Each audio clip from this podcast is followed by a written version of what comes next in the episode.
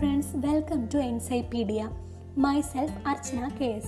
ഇന്ന് ഞാൻ സംസാരിക്കാൻ പോകുന്നത് കുട്ടിയുടെ ആവശ്യങ്ങളെയും അവരുടെ പ്രശ്നങ്ങളെയും കുറിച്ചാണ്. കുട്ടിയുടെ ആവശ്യങ്ങൾ അഥവാ പ്രശ്നങ്ങൾ അവരുടെ വ്യക്തിത്വ വികസനത്തെ വളരെയധികം സ്വാധീനിക്കാറുണ്ട്. ശാരീരിക ആവശ്യങ്ങളും മാനസിക ആവശ്യങ്ങളുമാണ് അവയിൽ പ്രധാനം. ആഹാരം ജലം വിശ്രമം തുടങ്ങിയവ ശാരീരിക ആവശ്യങ്ങളും വാത്സല്യം സുരക്ഷാബോധം അംഗീകാരം തുടങ്ങിയവ മാനസിക ആവശ്യങ്ങളുമാണ്. വാത്സല്യമാണ് ഇവയിൽ പ്രധാനം. സ്നേഹിക്കാനും സ്നേഹിക്കപ്പെടാനും സാധ്യമായെങ്കിൽ മാത്രമേ കുട്ടിയിൽ ആരോഗ്യകരമായ വ്യക്തിത്വം വികസിക്കുകയുള്ളൂ. കുടുംബത്തിൽ നിന്നും സമൂഹത്തിൽ നിന്നും ഇത് ലഭ്യമാകുന്നു. സ്നേഹം കിട്ടാത്ത കുട്ടി അസന്തുഷ്ടത കാണിക്കുകയും വൈകാരിക പ്രശ്നങ്ങൾ അനുഭവിക്കുന്നവരുമായിരിക്കും. അടുത്തത് സുരക്ഷാബോധമാണ്. താൻ സംരക്ഷിതരാണ് എന്നും ചുറ്റുമുള്ളവർ സുഹൃത്തുക്കളാണ് എന്നും സമൂഹത്തിൽ നിന്നും എല്ലാ തരത്തിലുമുള്ള സഹായം ലഭ്യമാകുമെന്നുമുള്ള വിശ്വാസമാണിത്. വിദ്യാലയമാണ് ഇതിൽ ഏറ്റവും കൂടുതൽ സഹായിക്കുന്നത്. സുരക്ഷാബോധമുള്ള കുട്ടി സർഗാത്മകമായി പ്രവർത്തിക്കുന്നവരായിരിക്കും. അടുത്തത് അംഗീകാരമാണ്. ബാല്യവും കൗമാരവും അംഗീകാരം കൂടുതലായി ആഗ്രഹിക്കുന്നു. അതു ലഭിക്കാനായി കുട്ടികൾ വ്യത്യസ്ത പ്രകടന രീതി കാണിക്കാറുണ്ട്. ഇനിയുള്ളത് സ്വാതന്ത്ര്യമാണ്.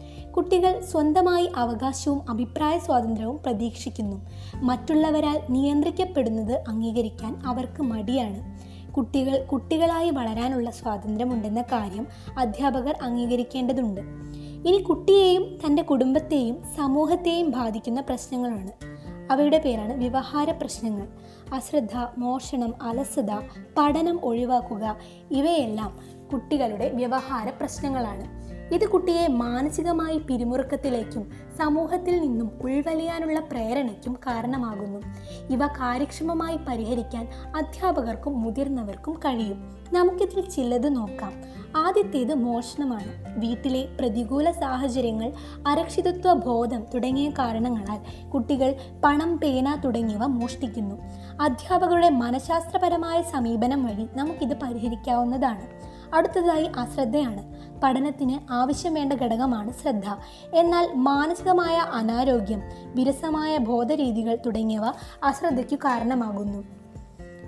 പ്രവർത്തിച്ചു പഠിക്കാനുള്ള സന്ദർഭങ്ങളും വിശ്രമത്തിനും വിനോദത്തിനുമുള്ള ഏർപ്പാടുകളും ചെയ്യുക വഴി അശ്രദ്ധയെ ഒരു പരിധിവരെ തുടച്ചു നീക്കാനാവും.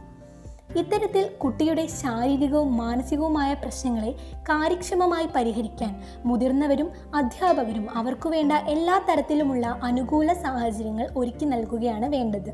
നന്ദി.